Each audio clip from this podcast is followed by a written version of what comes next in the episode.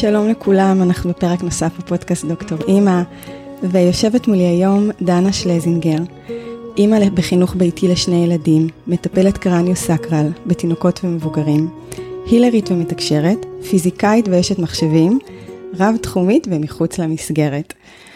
וואו. בדיוק דיברנו על זה, על, ה... על הקונטרסט. כן. אז uh, זה השלב שאני הכי אוהבת, שאני אומרת לך, דנה, מאיפה את רוצה להתחיל?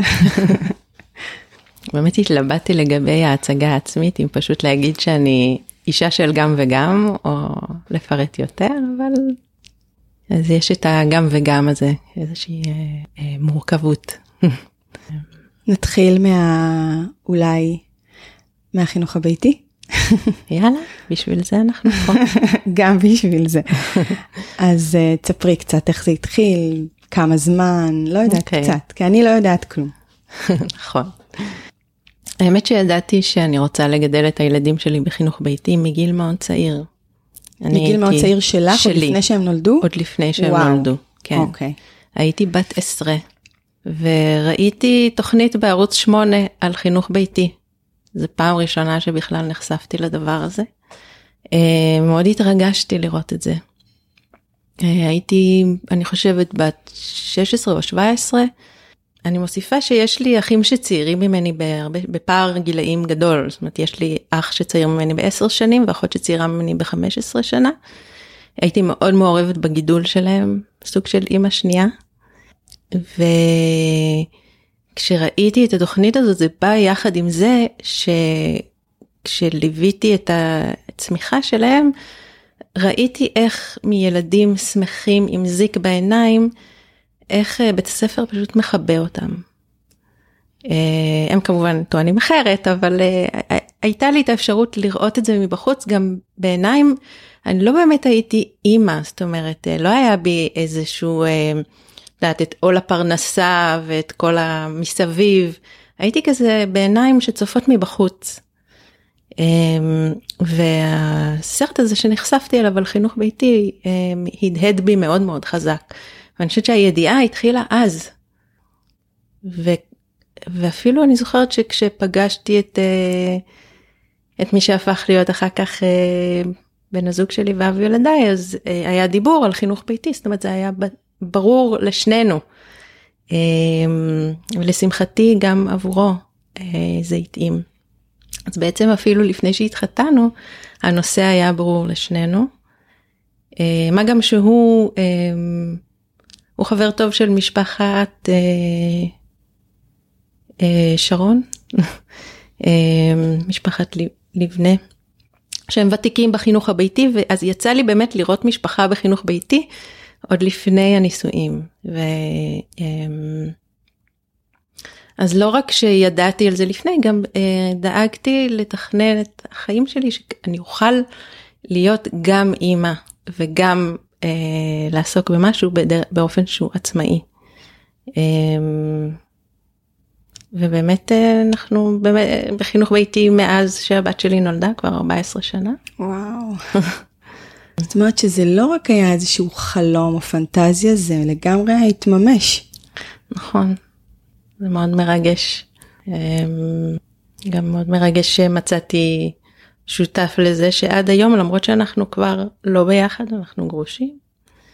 אה, עד היום אנחנו בחינוך ביתי ושומרים על החזון המשותף. וואו. אז איך זה, אוקיי, אז נולדה בתך, והיה נכון. ברור לך שאתם בבית. נכון. אמ, המציאות הייתה כמו שדמיינת אותה?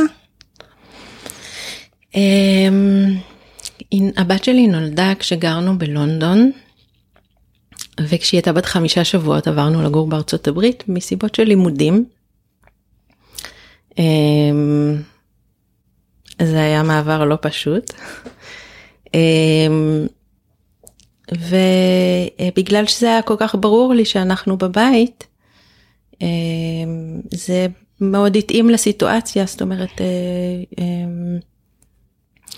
למרות שזה היה לא פשוט להיות בלי משפחה ובלי חברים, אני חושבת שהקהילה בחינוך הביתי מאוד משמעותית וחשובה. אבל בארצות הברית זה די נהוג שאימהות נשארות עם הילדים עד גיל חמש, זה אפילו לא נקרא חינוך ביתי, זה נקרא stay at home mom. אז תמיד היה את הגינה מלאה ילדים. ומצאתי מצאתי את הקבוצות, הצטרפתי לאיזה קבוצה של בלי חיתולים, שזה בעצם ה... הקהילה האמריקאית. אז אלה היו השנתיים הראשונות ואחר כך חזרנו לארץ ובאמת הבחירת המגורים הייתה לפי איזה מקום יש בו חינוך ביתי. איך מצאת מקום כזה? לפי מה? Um, עשינו חיפוש בכל הארץ, באמת.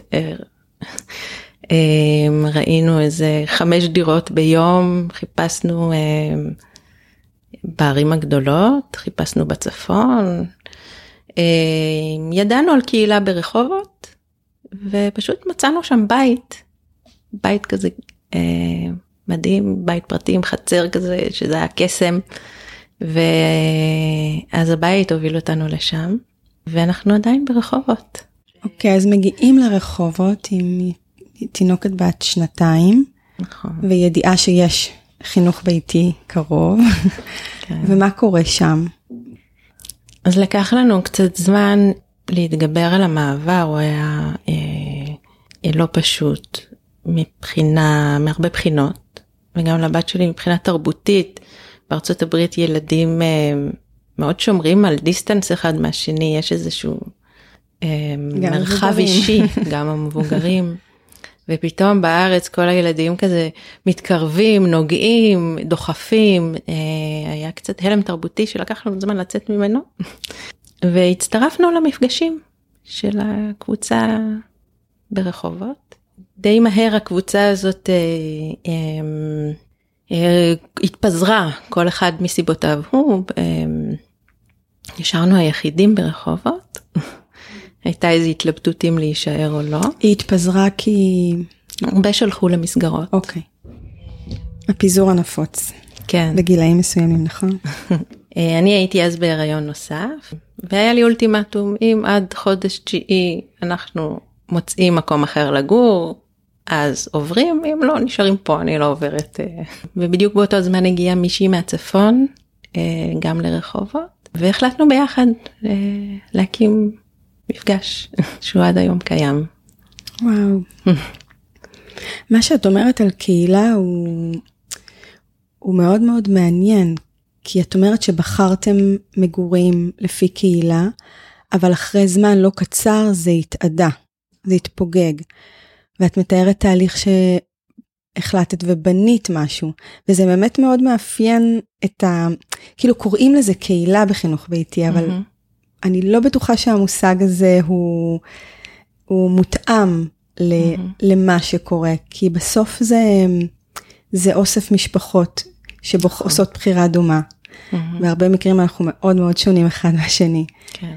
ויש איזושהי נאמנות uh, משפחתית שהיא קודמת למחויבות הקבוצתית, הקהילתית.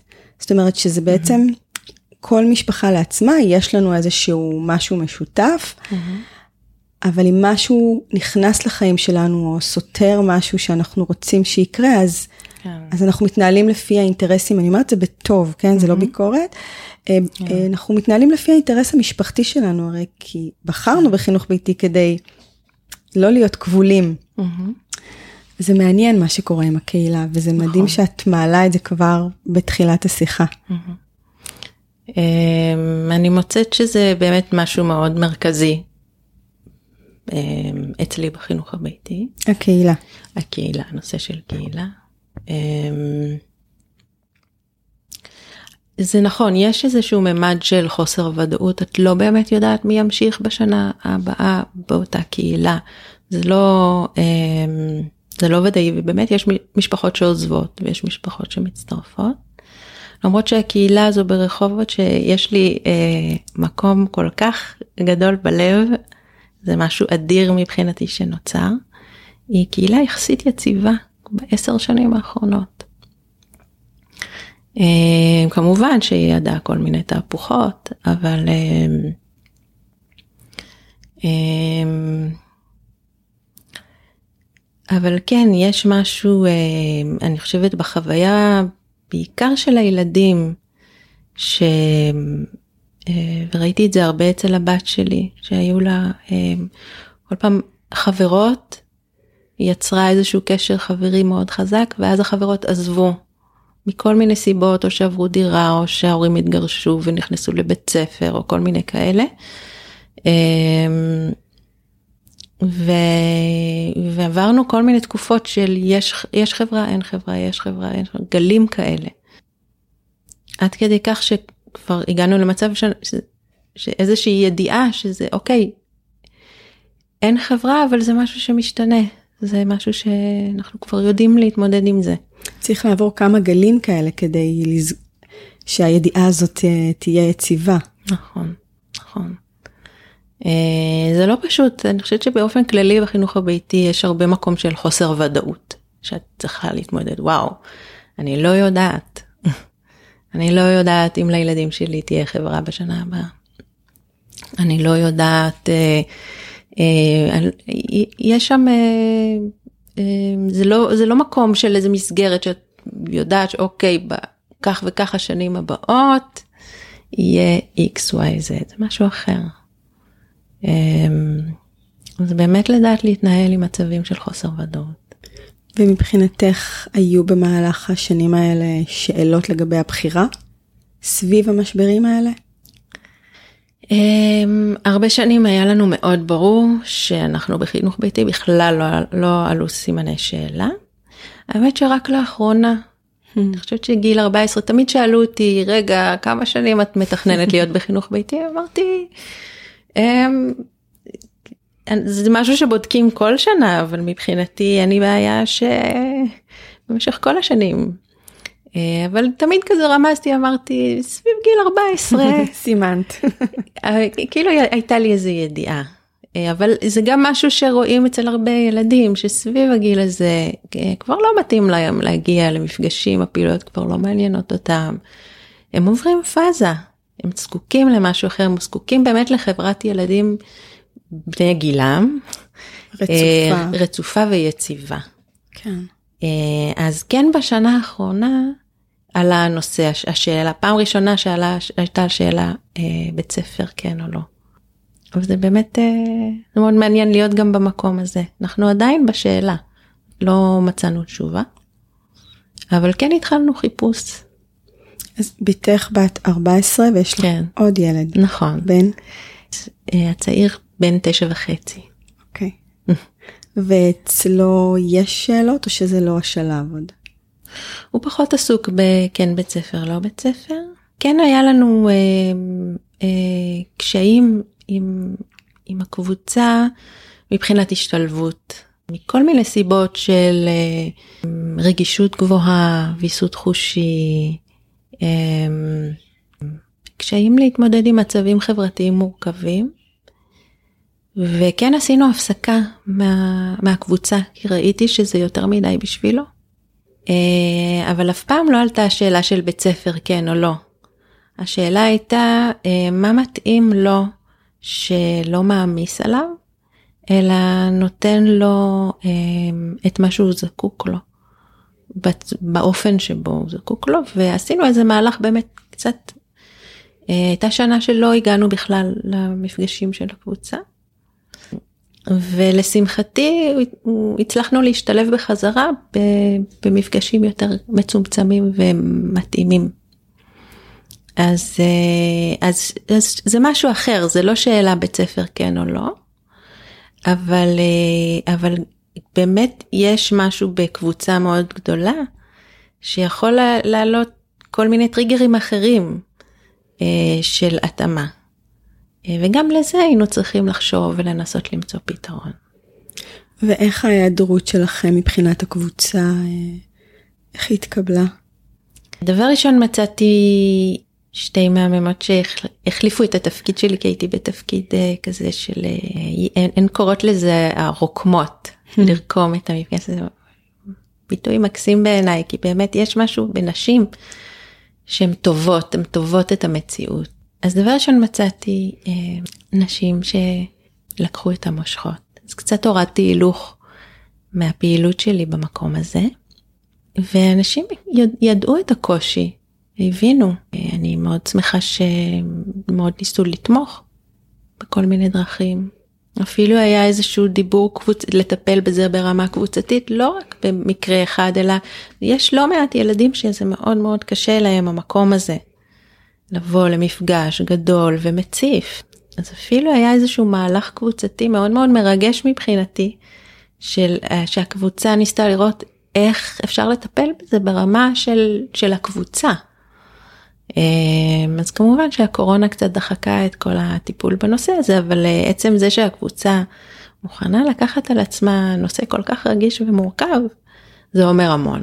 אה, ועדיין בשבילי המקום הוא בית. הקהילה זאת קהילה. כן, זה מדהים שגם מצאת את המקום הזה לאורך שנים ארוכות. נכון. למרות הגלים, את עדיין, יש, יש בזה איזשהו עוגן מבחינתך בקהילה הזאת. כן. ומה שאת מביאה זה איזשהו אה, גוון מאוד מאוד אה, עדין של, אה, קראת לזה התאמה. ואני יכולה להגיד לך שאני לגמרי מזהה שבאמת יש את המפגשים הגדולים, כמו שאת מתארת, שהם יכולים לא להתאים לכולם. כן. ואחד מהדברים המורכבים סביב זה, זה מה קורה כשזה מתאים מאוד לאחד הילדים, mm-hmm. אבל לילד השני פחות. נכון. ואת כאימא צריכה לתמרן את, ה, את המציאות הזאת. נכון. אז איך זה היה אצלך? אמ, שוב, זה, זה היה בגלים. אמ, היו תקופות של הבת שלי לא התאים, באמת כי היא באה ואמרה משעמם לי ואין לי מי לשחק. אה, בתקופות האלה שהייתה פחות חברה שהתאימה לה. ואחר כך היו גלים של, שדווקא לבן שלי זה פחות התאים, שהוא הרגיש מוצף. ו, אמ, אז איכשהו תמיד אה, אפשר היה להתנהל עם, הגלים האלה ולמצוא פתרונות. כל מיני פתרונות יצירתיים שגם הקבוצה הביאה איתה. ניסינו לחשוב באופן גלובלי מה עושים עם ילדים שהם כבר גדולים, למשל הבת שלי ששיעמם לה. אז uh, אמרנו אוקיי ניתן להם תפקיד. והיה זה היה מקסים ילד אחד שהוא היה בן תשע הקים קבוצת כדורגל. וואו, בזכות הדבר הזה כי הוא uh, והבת שלי ניסינו לעשות הצגות. זאת אומרת ש... אז אני והיא ממש כתבנו ביחד הצגה והבאנו תלבושות וארגנו את כל הקטנים אה, באיזשהו תפקידים אז העלינו איזה שתיים שלוש הצגות באופן הזה. אז ניסינו לתמוך, ב, למצוא משהו שיכול להעסיק את הגדולים יותר שבאמת באיזשהו שלב קשה להם. ואז את יודעת אה, היו תקופות שזה עבד ובאיזשהו שלב זה כבר לא עבד. ובאמת זה השלב שהייתי צריכה, לקח לי זמן לראות את זה. אני חושבת שהיו כמה וכמה מפגשים שבאתי והיה להם קשה. עד שבאמת אה, היה איזה אירוע שהבן שלי השתטח על הדשא בבכי וכזה זה היה מאוד דרמטי, הוא אמר אף אחד פה לא רואה אותי. נשבר לי הלב ואמרתי אוקיי, אה, הצלחתי לראות שבאמת באמת נורא נורא קשה. ואז החלטנו אה, לעזוב. לקחת הפסקה. אז אה, את יודעת זה, זה, אה, זה משתנה יש לפעמים באמת אפשר למצוא לזה פתרונות ואפשר להיות מאוד יצירתיים. ואני שמחה שגם יכולתי לראות מתי לא מתי זה זמן מתי זה זמן להגיד אוקיי זה לא מתאים. ו... ולעשות איזושהי הפסקה. אני חושבת על זה שזה גם מפגש בשבילך את פוגשת חברות טובות. לגמרי נפגש שלך, לגמרי. נכון. אני חושבת שכשאני ושני הקמנו את המפגש, היה לנו חזון משותף, שאני חושבת שעד היום הוא באמת מחזיק החזון הזה. והחזון הזה רואה את המפגשים כמקום לאימהות, שגם מאוד מקבל כל אימא באשר היא, גם אם היא רק בחופשת לידה. אז בכלל לא משנה, חינוך ביתי, לא חינוך ביתי. יש אימא שקשה לה, שהיא עם תינוק בבית, מוזמנת. וזה הדבר, זה, אה, זה מקום, דבר ראשון, דבר, בראש ובראשונה לאימהות. נשמע מקום מאוד uh, מכיל ומקבל. היו איזה שהם גבולות גזרה, נגיד דברים שאסור שיקרו, או שאתם מבקשות שלא יקרו במפגשים? מן הסתם, כל הזמן. זה די ברור שבקבוצה של אה, אנשים שהיא מאוד מגוונת, אז אה, גם יש כל מיני דעות שונות, אה, דרכי הורות שונות. היו לא מעט מקומות כאלה. אני מאוד גאה על הקבוצה הזאת שיודעת אה, אה, לפתור את המקומות האלה. אה, אני בוחרת לא כל כך לפרט מתוך אינטימיות של הקבוצה, mm-hmm. אבל היו לא מעט כאלה אה, לאורך הדרך. אני גיליתי אה, בדיעבד, זאת פעם ראשונה שהייתי בחברה שהיא רק נשית. יש משהו נורא חזק בלהיות חברה שברובה הגדול זה אך ורק נשים. ובדיעבד הבנתי שזאת חברה שהיא מטריארכלית. בדרך שבה היא מתנהלת, בדרך שבה החלטות מתקבלות. נפל לי האסימון כשאחד האבות היה, היו, יש כמה אבות שמגיעים עם ה... אחד האבות בא אליי ואמר, אני לא מבין, מי פה מחליט? מי מנהלת בית הספר פה? איך מתקבלות פה החלטות? וזה אה, הצחיק אותי. חשיבה מאוד גברית. כן, וזה הזכיר לי, הייתה תקופה שעבדתי בהייטק. אני מכירה, וגם את יודעת, היינו, כולנו היינו בצבא, ואנחנו מכירים מערכות פטריארכליות. אה, ושם אני חושבת שדרך ההתנהלות, דרך קבלת ההחלטות היא די ברורה. יש איזו היררכיה, יש מישהו שמחליט, ופה זה משהו אחר. והצלחת להסביר לו? הצלחתי להסביר לו, אני מקווה. אני חושבת שהוא עדיין לא הבין. מה הסברת? זה מעניין. אה, דבר ראשון, כל דבר לגופו, זאת אומרת זה תלוי במה. יש דברים אה, אה, שבהם ההחלטה התקבלה, לרוב ההחלטות מתקבלות בדרך של מעגל הקשבה. זה דרך מאוד נשית. מאוד.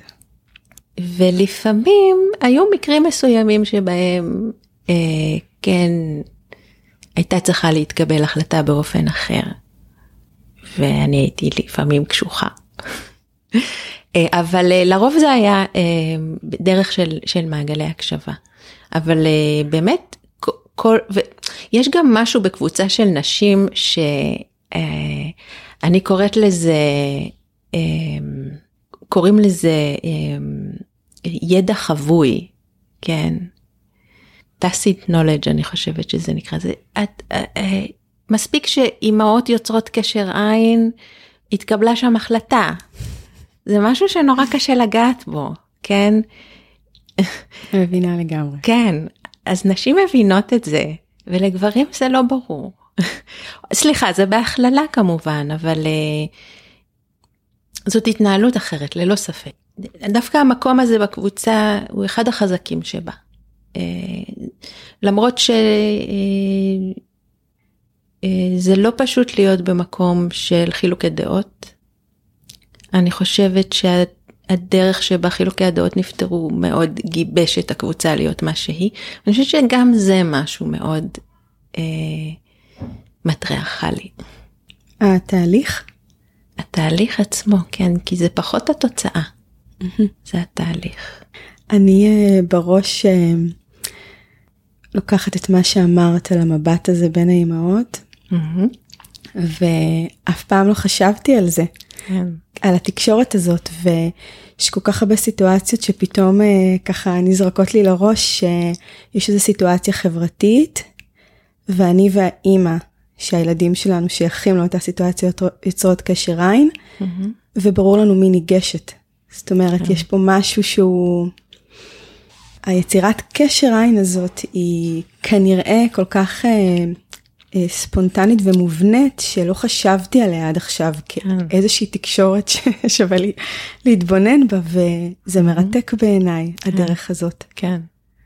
אני כשאותו בחור שאל אותי קצת הסתקרנתי וקראתי בוויקיפדיה על מה זה אה, חברה מטריארכלית. וזה היה מדהים שיש כמה חברות כאלה בעולם, אולי שתיים. ובאמת דיברו על זה, על איך, קבל, איך מתקבלות החלטות, בדרך כלל במשותף. ואם לא מצליחים להגיע להחלטה, ממשיכים לנסות שוב ושוב ושוב עד שמגיעים להחלטה משותפת. זה שונה וזה מאוד מאוד חזק. והמקום הזה של חברה שהיא אה, רק נשית, נתן לי המון באופן אישי. איך היו המקומות שבהם היית צריכה, שהיית צריכה כן לעשות איזושהי החלטה? הזכרת את זה ככה בדרך אגב. נכון. אני חושבת שהיה שם אה, איזושהי הבנה ש... שלפעמים צריך מישהו שפשוט יחליט כי מגוון הקולות הוא תמיד יהיה קול שחושב אחרת. זה מקום לא פשוט, אבל אה, זה מתוך אחריות לקבוצה. זאת אומרת, מתוך הבנה שאם לא תעשה ההחלטה הזאת, אז זה יוביל למקומות פחות טובים. אני לא יודעת אם בדיעבד הייתי עושה דברים אחרת.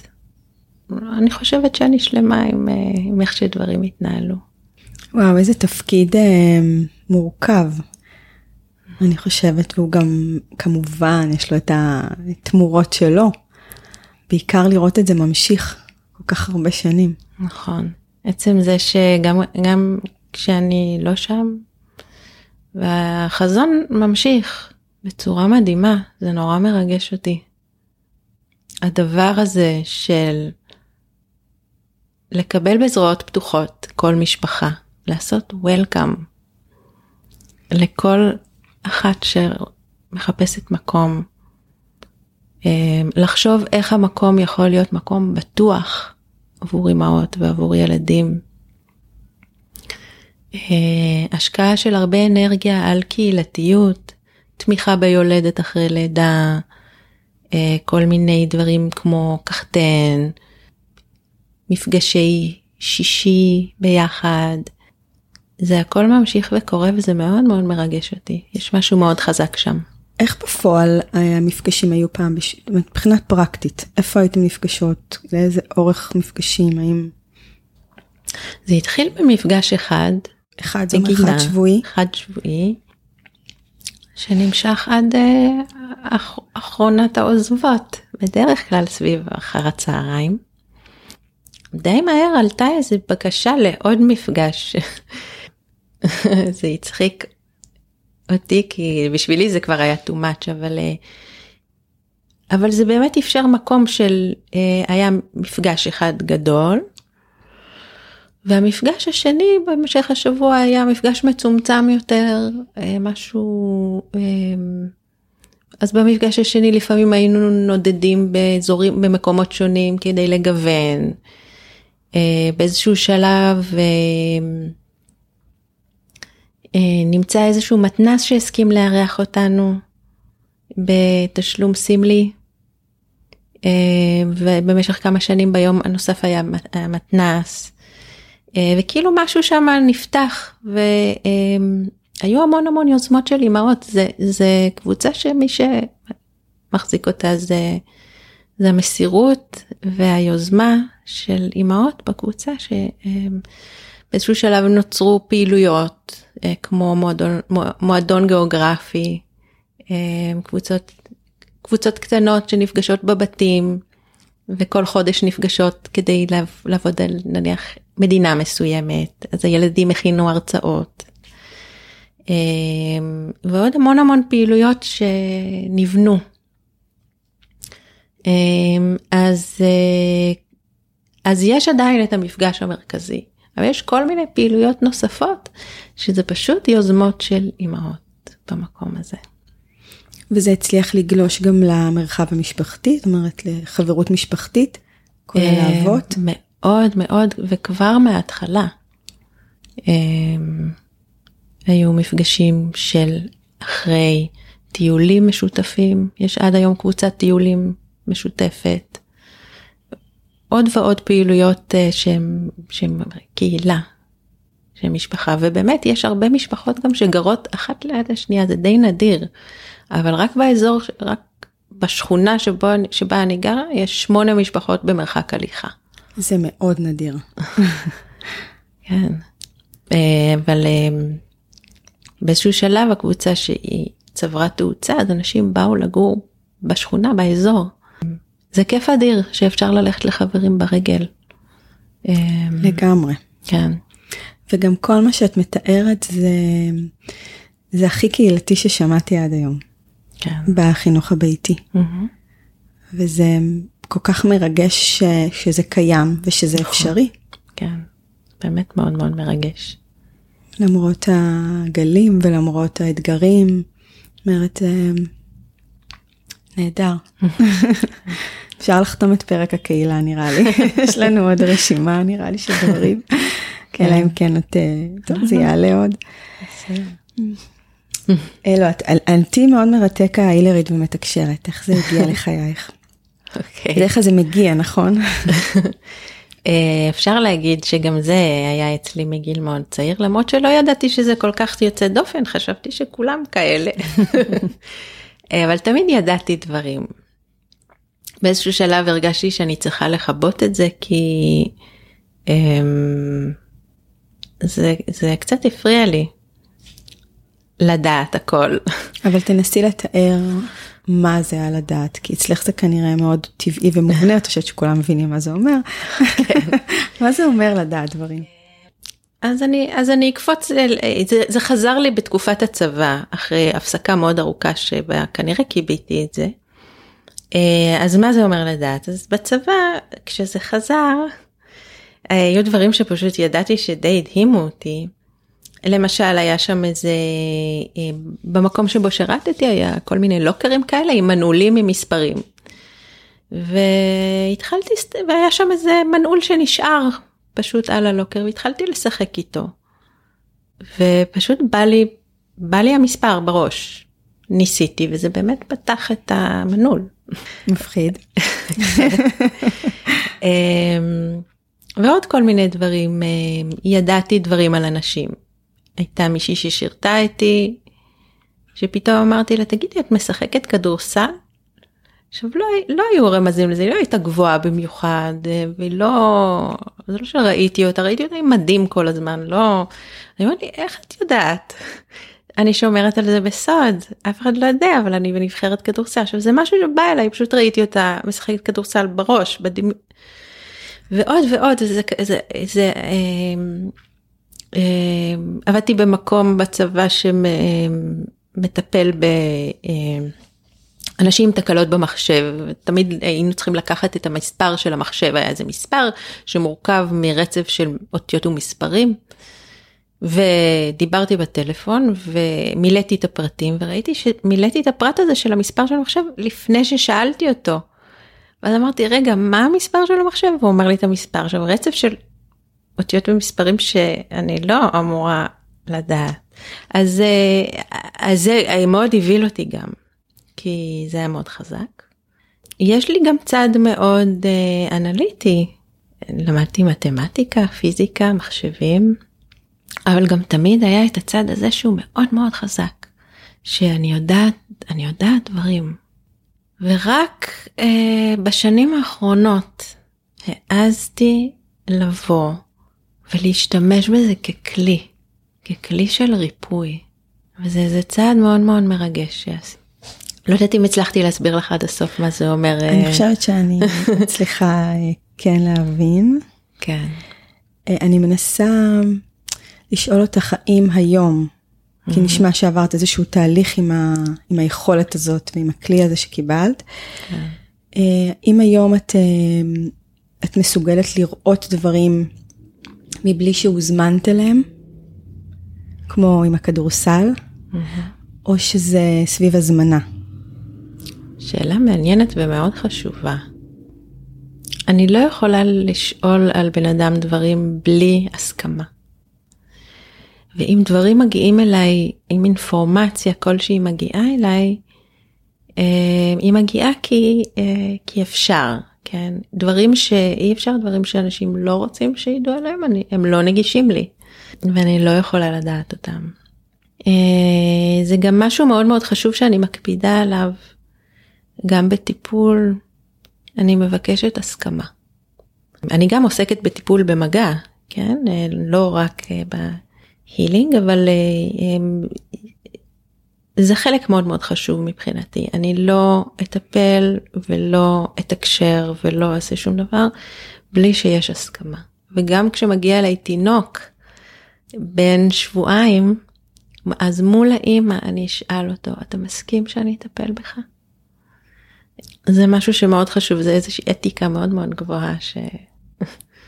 שהיא חלק מאוד גדול מהעניין. זה מרגיע. זה באמת תחום שהוא לא נגיש לפעמים, mm-hmm. ויש מין uh, מיסטיפיקציה סביב אנשים שיש להם את היכולת הזאת, ולפעמים קצת בהלה. נכון. Uh, של uh, אתה מרגיש, יכול להרגיש קצת חשוף. Mm-hmm. יש את זה עם תינוקות הרבה פעמים, שתינוק מסתכל עליך. אתה. אומר, מה הוא רואה? נכון, תינוק נתקע לך, אומרים שיש להם הרבה פעמים יכולת נכון. לראות דברים. Mm-hmm. אז כשאתה פוגש אה, בן אדם מבוגר שמסוגל לראות לך. Mm-hmm. כן. אה, אני חושבת דבר ראשון שיש את היכולת הזאת לכל אחד. באמת חושבת? כן. כן? כן. אה, זה עניין של אנטנה עד כמה היא פתוחה או לא. אפשר לשכלל את האנטנות האלה. כולנו מרגישים, אם, אם מכירים את התחושה שיש לנו פתאום איזה הבנה פנימית, איזושהי אינטואיציה.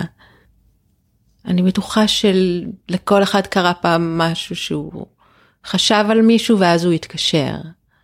או שהוא הרגיש, שהוא הלך ברחוב והרגיש שמסתכלים עליו מאחורה והסתובב וכאלה. אבל זה level אחד של אינטואיציה, כן. של הקשבה, של רגישות, mm-hmm. ואת מתארת משהו קצת יותר משוכלל, שיש לך יכולת אה, לגשת למידע, שאם את אה, נמצאת עם אדם ויש הסכמה, mm-hmm. את יכולה להגיד לו, או לראות פרט מהעבר שלו. נכון. זה יותר משוכלל. אז שוב, אני חושבת שיש את היכולת הזאת לכל אחד, זה עניין של אה, באמת יכולת של הקשבה. האינפורמציה הזאת קיימת. ויכול להיות שהיא נגישה לי, ש, שהיא מגיעה אליי בגלל שאני, אה, יש לי את האנטנה. שאלה טובה. אני, זה, אני, זה דברים שאני באמת בודקת וחוקרת, זה, זה תחום מרתק. החלום שלי באמת, זה להצליח לגעת שם ולהבין איך, איך זה קורה. זה כל כך מרתק. איך זה יכול להיות שהאינפורמציה הזאת מגיעה אליי בדרך שהיא לא דרך החושים הרגילים. יש משהו אה, נגיש שאת יכולה להגיד עכשיו? כרגע? כן. אה, קצת פחות, זה, זה צריך להיות במרחב מסוים של, אה, שבו אמ, אבל אה, אני אני שמה את זה in the back of my mind ואם יעלה משהו בסדר. אני צריכה להיות כנראה באיזשהו state of mind כזה של אה, שהאנטנה תהיה מכוונת כן. למקום הנכון. אה, טוב אז מה עוד יש לנו על הפרק? לא יודעת. הזכרת את, את ההסכמה של בן הזוג שלך אה, בתחילת הדרך, עוד, עוד לפני תחילת הדרך, נכון. טרום תחילת הדרך לחינוך הביתי. אחר כך שמעתי אותך מדברת על הקהילה הנשית. אה, עד כמה הוא היה שותף לפעילות. או למפגשים, או ליום יום של החינוך הביתי? כן. אה, אני חייבת לומר שהוא פחות אהב את המקום הזה של מפגש. אם היה צריך להגיע אז הוא הגיע, אבל uh, לא בשמחה גדולה. הוא מצא את הדרך שלו. Uh, ברגע שהתחלתי לעבוד, למעשה תמיד עבדתי, אבל uh, באיזשהו שלב עבדתי בצורה יותר אינטנסיבית. אז היו ימים מסוימים שהוא עם הילדים. אז זה ממש יצר איזושהי חלוקה בינינו, זאת אומרת יש ימים שאני עם הילדים ויש ימים שהוא עם הילדים. מגיל ובא... צעיר כבר שלהם? מגיל, ימים כאלה? מגיל די צעיר, okay. אוקיי. כן. אמ, אה, הוא מצא את הדרך שלו לעשות דברים איתם, וזה זה פחות היה קשור לקהילה באמת. הוא הביא הרבה ממנו. ובאמת כל פעם שאמרתי תקשיב ביום הזה יש ככה יש פעילות כזאת יש, זה, יש פה מפגש שם מפגש זה היה כזה לא. אה, ובהתחלה כזה אני כזה רגע חבל שהילדים יפספסו אבל לא אה, הוא, הוא בחר לעשות את זה בדרך שלו והדרך שלו הייתה שונה משלי עדיין שונה משלי. וזה תמיד התקבל בשוויון נפש? כן. זאת אומרת אה, לא לא היה שם אה, איזשהו מאבק על הדבר הזה. זאת אומרת מעבר לוואי תקשיב יש מפגש כזה וכזה אולי לא אה, ברגע שהבנתי שלא אז לא. אבל אה, הוא אבא מדהים והילדים מקבלים ממנו כל כך הרבה. אז אין לי אני מאוד שמחה על המקומות האלה על מה שהוא מביא איתו. היום זה אחרת בגלל שיש לנו ממש משמורת משותפת אז זה ממש חצי שבוע שהילדים איתי וחצי שבוע שהילדים איתו. זה משהו שאת מסכימה לדבר עליו? אמ, כן, למה לא? אז מה, מה היה שם שהוביל לפיצול המשפחתי? טוב, את יודעת, אה, כן חינוך ביתי, לא חינוך ביתי, אה, זוגות מתגרשים מכל מיני סיבות של אה, שפשוט זה כבר לא התאים. זה כבר אני תוהה עד כמה באמת החינוך ביתי היה קשור לזה מן הסתם עומס שכל אימא בחינוך ביתי חובה הוא לא פשוט אבל אני חושבת שגם אם היינו אנשים ש... בנורמה ששולחים ילדים לבית ספר אה, יכול להיות שזה היה מסתיים באותו, באותו אופן. אבל אה, באמת אה, פחות, פחות הייתי רוצה לדבר על למה כי זה באמת אישי ומן הסתם כל אחד יש לו את הסיבות, מן הסתם היו סיבות טובות. אבל כן היה מאוד חשוב לנו גם לעשות את זה בצורה מאוד מכבדת וחברית. וגם החינוך הביתי מאוד היה חשוב לנו להישאר בחינוך ביתי. שאם אני חושבת על זה זה גם לא מובן מאליו. רוב הזוגות שמתגרשים מתקשים מאוד להישאר בחינוך ביתי, גם מבחינה כלכלית קשה מאוד. אה, וגם ברגע שאין הסכמה של צד אחד זה, פח, זה די נגמר. אבל אני חושבת שבגלל שעצם זה שזה אה, רצון מאוד חזק של שנינו, אז אנחנו מצליחים לשמור על זה. וגם אה, קצת סיפרתי שבשנה האחרונה עלתה השאלה של בית ספר, אז ברור שזאת החלטה משותפת. אה, ואנחנו בדקנו בית ספר בצפון. אה, אבל אם באמת בוחרים על בית ספר בצפון זה אומר ששנינו עוברים לצפון. וואו. ועדיין אין שם החלטה סופית. אבל אם תהיה החלטה סופית זה משהו ששנינו אה, מרגישים מחויבים אליו עד כדי כך שנסכים לעשות את הדבר הזה. ב- ביחד, זאת אומרת כל אחד לבית נפרד מן הסתם, אבל אה, יש שם עדיין מחויבות מאוד גדולה של שנינו אה, להורות שלנו, שהיא לדרך שבה בחרנו. זה מרתק לראות שהיחידה המשפחתית היא עדיין תשתית אה, מאוד מאוד חזקה. זאת אומרת שאתם כן. מחויבים לדבר המשותף הזה. נכון. וואו, וזה ממש לא מובן מאליו. כן. אמ, כן, החלטנו להישאר משפחה. אנחנו עדיין גם חגגנו בכל שנת הקורונה חגים ביחד. החלטה לא פשוטה אבל גם מאוד אמיצה. להישאר, בי... להישאר גם ביחד או להיפרד? מה, איפה האומץ שאת מדברת עליו?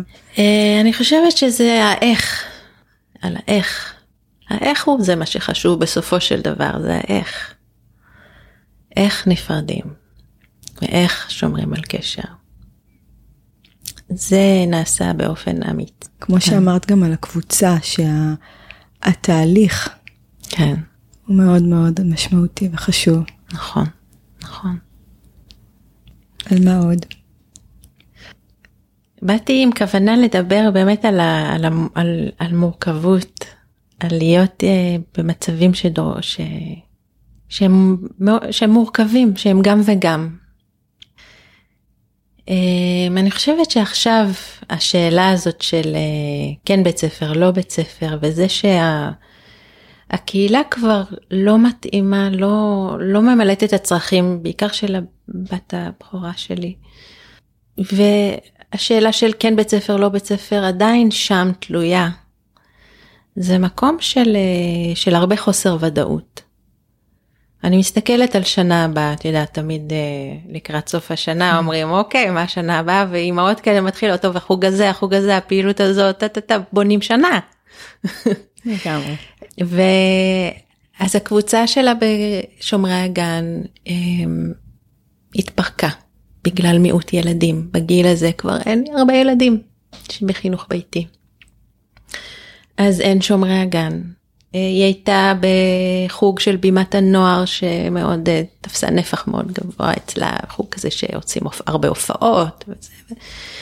אה, זה כבר לא מעניין אותה. זאת אומרת, היא עברה איזה פאזה, והיא אומרת, זה כבר לא מעניין אותי.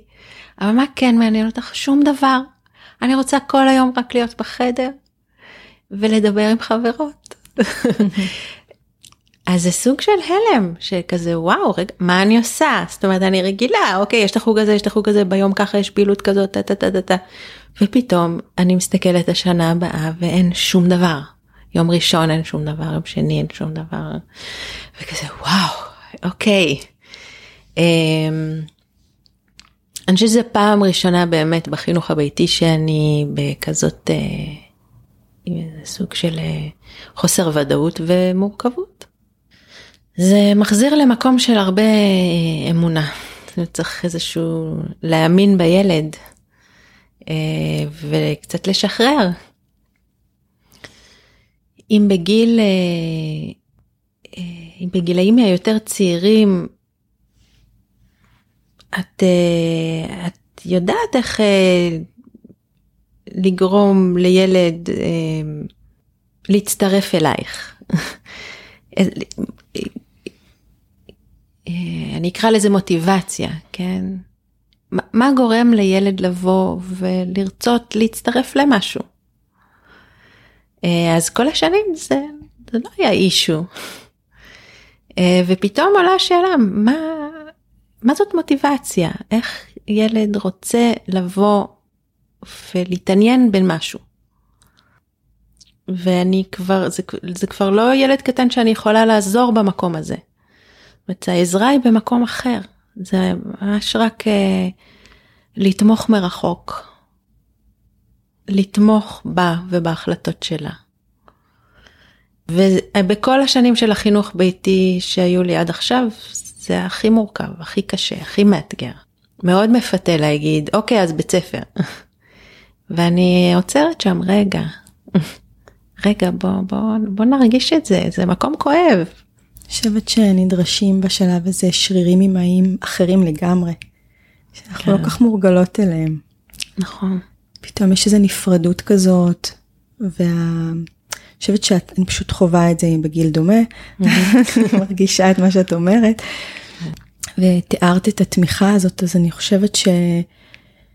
שלפעמים באמת אני מרגישה שהתשובות הן לא אצלי.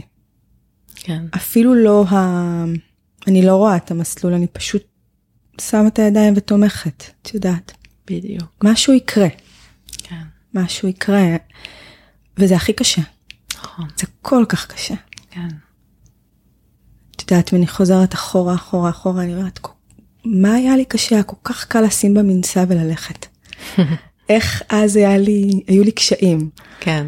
ויש איזו אבולוציה כזאת, ואני חושבת שהשלב הזה שהם גדלים ונפרדים, מתחילים להיפרד. באמת. כן. אז זה uh, מורכב. אני חושבת שאם מוסיפים לזה את החינוך הביתי, אז uh, זה נותן עוד איזשהו מימד של, uh, של, של שאלה כזאת גדולה. Mm-hmm. בהצלחה, מה אני אגיד לך? משהו יקרה בסוף, וזה באמת כן. האמונה הזאת שאת uh, מביאה. זה כמו לתמוך ב- בלידה, בעיניי. ממש ככה. אני חושבת שגיל ההתבגרות, תמיד דמיינתי את זה כסוג של התנשלות, שמישהו שמורידים איזשהו נשל ויוצאים החוצה. זאת חוויה של לידה, אבל זאת היא שיולדת את עצמה. הפעם אני כבר לא יולדת אותה. ובאמת רק לתמוך מבחוץ. את תומכת בלידה שלה את עצמה. כן, כן. מקסים. אגב, גם ה... לא דיברתי הרבה על הקרניו סקרל, על התחום הזה, הוא מאוד כזה. הוא לתמוך בתהליכים של הגוף עם מעט מאוד התערבות. את רוצה קצת להגיד עליו יותר? מי שכמוני לא מאוד מכיר את, את התחום. הקרניו סקרל, סוג של קסם בעיניי. אה, באמת הרבה לא מכירים. זה תחום שצמח, אה, וואו, אני רגע עוברת באמת להסביר מה זה, זה כזה, אני עושה סוויץ' רגע. אה, זה צמח מתוך תחום שנקרא אוסטאופתיה, שזה יותר שלד, קשרים בין אזורים שונים בגוף. זאת עבודה קצת מכנית על הגוף. כשהמטפל בא ואומר, אוקיי, משהו יצא מאיזון, אני אתקן. אמ, והקרניו צמח מתוך זה כשאחד מהאוסטאופטים גילה איזושהי תנועה בגוף. תנועה גלית, שהמקור שלה במערכת העצבים המרכזית. והוא גילה שאפשר לעבוד אך ורק עם התנועה, ושהתנועה הזאת יש לה יכולת ריפוי מאוד מאוד גדולה. אמ, ושלא צריך כל כך להתערב. הגוף יודע לרפא את עצמו לבד. ורק צריך להיות שם ולאפשר את המרחב הזה שבו ה... אותם הגלים, בעצם מערכת העצבים, יודעת לת... ל... לעשות שם עבודה, יודעת לתקן את עצמה. אז זה מהדהד לי, זאת אומרת, זה, זה, זה בדיוק אותה עבודה, כן? שזה לבוא ולתמוך ולאפשר מרחב עם מעט מאוד התערבות ועם הרבה לבוא ולהגיד, אני סומכת על הגוף הזה שיודע לרפא את עצמו. איזה מקרים מגיעים אלייך?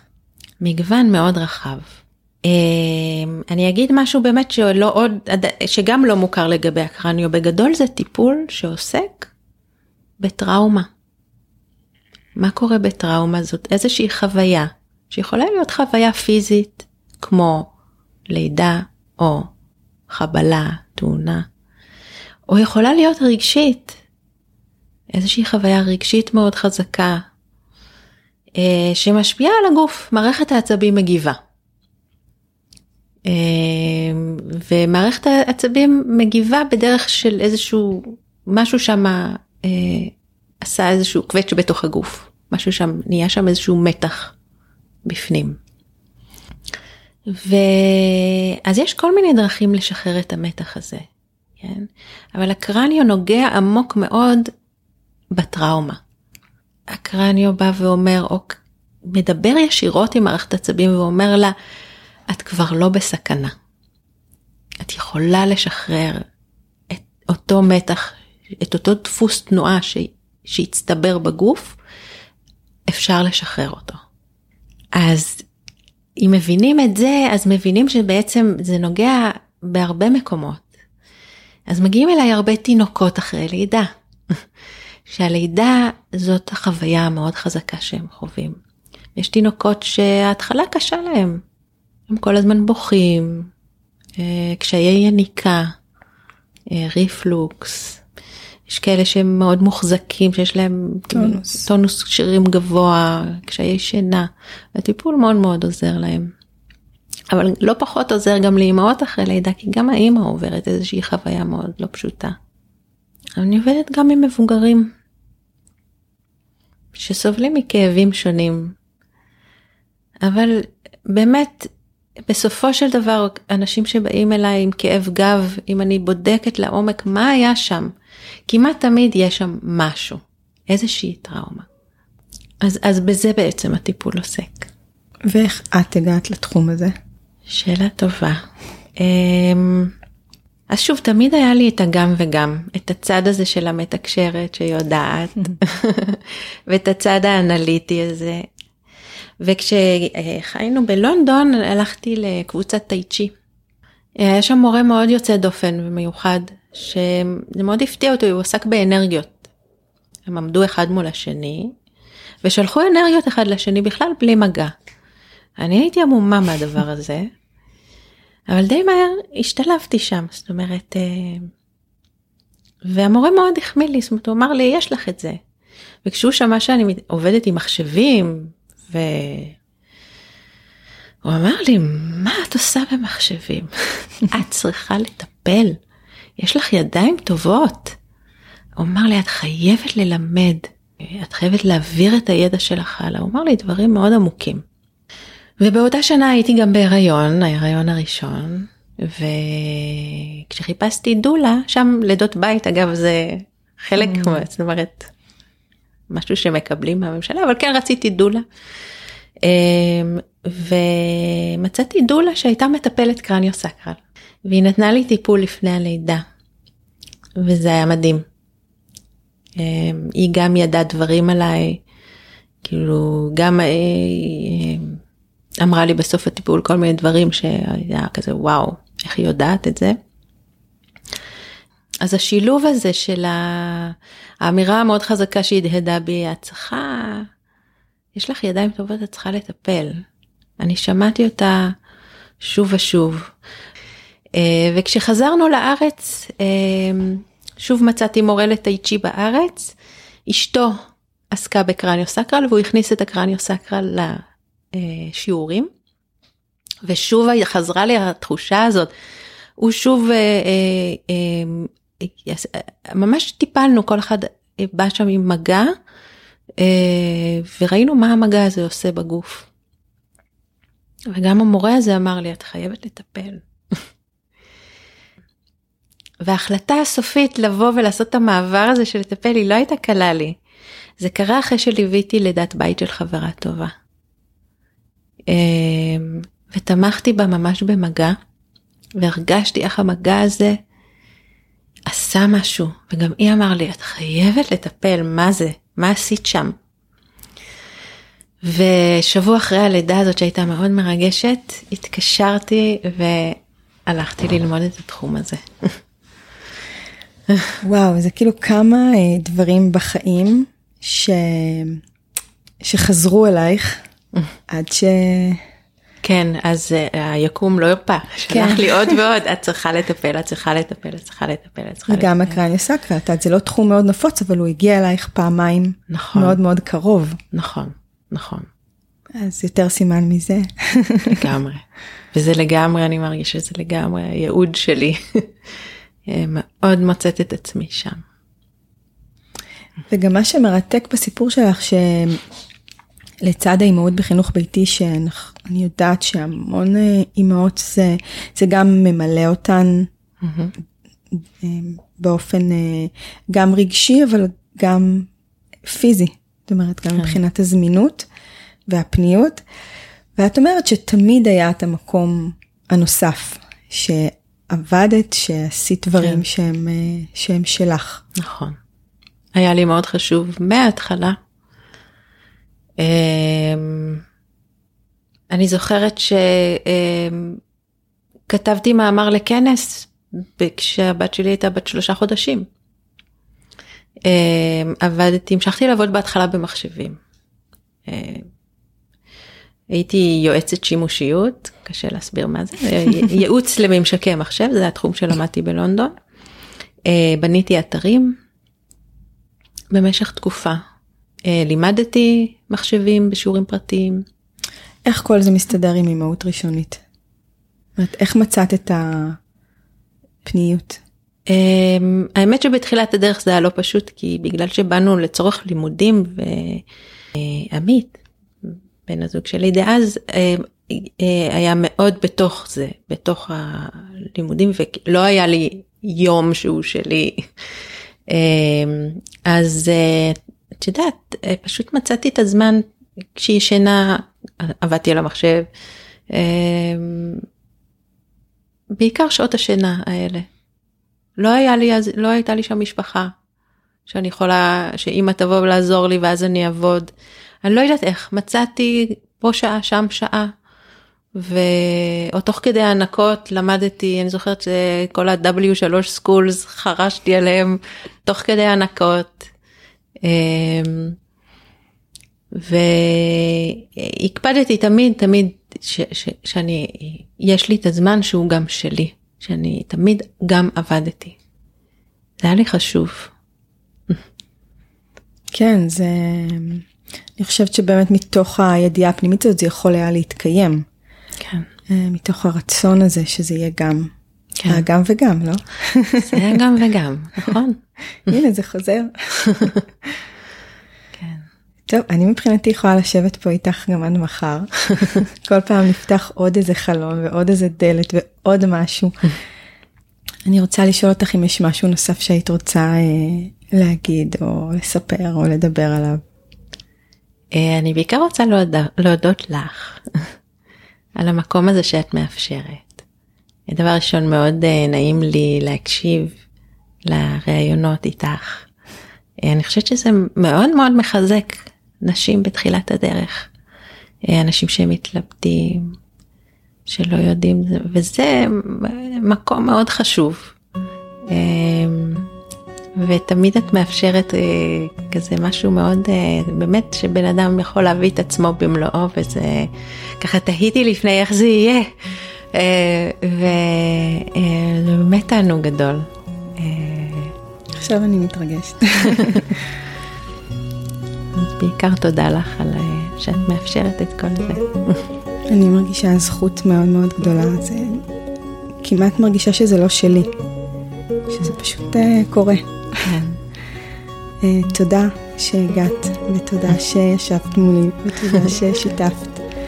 Uh, זה אף פעם לא מובן מאליו מבחינתי. וזהו, ושבת שלום, נסיעה טובה. המון המון תודה. בכיף גדול, בגאווה.